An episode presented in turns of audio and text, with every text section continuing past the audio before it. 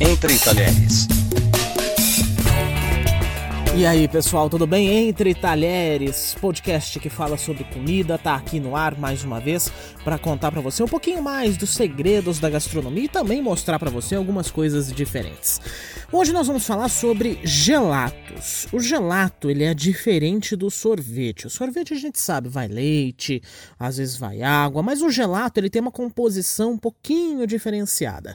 E para falar um pouquinho mais sobre isso, eu tô aqui com o João Gouveia da São Paulo Paolo Gelato. João, muito obrigado pela presença entre talheres. Oi, Felipe, tudo bem? Queria agradecer pelo convite e dizer que é um prazer estar participando aqui com vocês para falar um pouco do, do, do, mundo do gelato, algumas curiosidades. Acho que vai ser um assunto bem legal que está bastante em pauta aí, né? Nós é que agradecemos. João, eu queria começar justamente com a diferença, né? É só o leite que faz a diferença entre um gelato e um sorvete? Apesar de gelato significar sorvete em português, tem uma grande diferença entre os dois. O gelato ele leva menos gordura, menos açúcar e costuma ter um sabor mais fiel à sua matéria-prima. E além disso, né, a sua consistência também é diferente, porque o gelato ele possui uma quantidade menor de ar em sua massa em relação ao sorvete. O, o João, dizem que o gelato é mais saudável. Por que, que tem essa aura aí em torno do gelato, hein? Isso realmente é verdade. Né? Um pouco do, do que eu falei acima, ele, ele vai ser uma sobremesa, né? ele é um doce. Porém, quando você compara com sorvete, ele vai ter menos açúcar e menos gordura, ele não, tem, não possui conservantes, né? ele é algo mais artesanal. Então, ele se torna, sim, uma opção mais saudável de doce do que um sorvete. No processo de produção, além dos ingredientes que são diferentes, o que, que, mais muda? Além dos ingredientes de maior qualidade que são utilizados no gelato, ele muda também pelos maquinários. Então, as gelaterias utilizam maquinários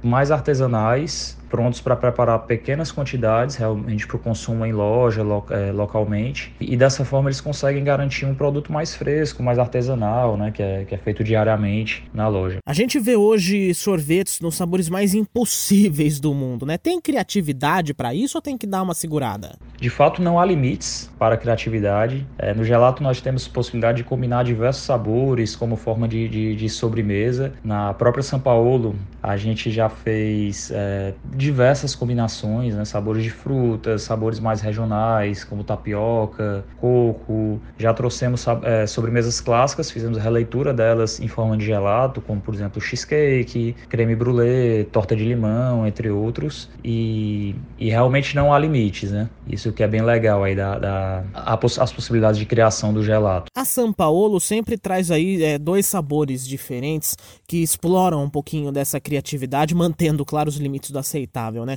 Queria que você falasse de onde surgiu a ideia, quais são os sabores. Essa ideia ela veio da nossa sócia fundadora, a Renata, ela que fica à frente da assinatura de todos os sabores e como forma de inovar e trazer uma maior variedade de produtos em loja, nós lançamos no ano de 2019 a ação do, do, do sabor do mês, né? Muitos clientes pedem muito, ah, faz um sabor de, de... e dão sugestões e então a gente lançou essa, essa forma de trazer uma variedade maior e tem sido um grande sucesso esse ano. Ô João, e para quem quiser conhecer, onde é que está a São Paulo? A São Paulo a gente está presente em oito estados do Brasil, com mais de 30 lojas próprias e além disso nas redes sociais. Você pode nos encontrar na, no arroba São Paulo Gelato no Instagram. João Gouveia, da São Paulo Gelato, muito obrigado pela presença entre talheres. A gente está também no, nas redes sociais, no podcast Entre Talheres, Facebook, Instagram, Twitter, por aí vai. E você pode ver e rever e ouvir, evidentemente, todos os nossos episódios. Quarta-feira a Kika tá de volta e eu tô também de volta no próximo sábado. Obrigado pela sua companhia, gente. Tchau.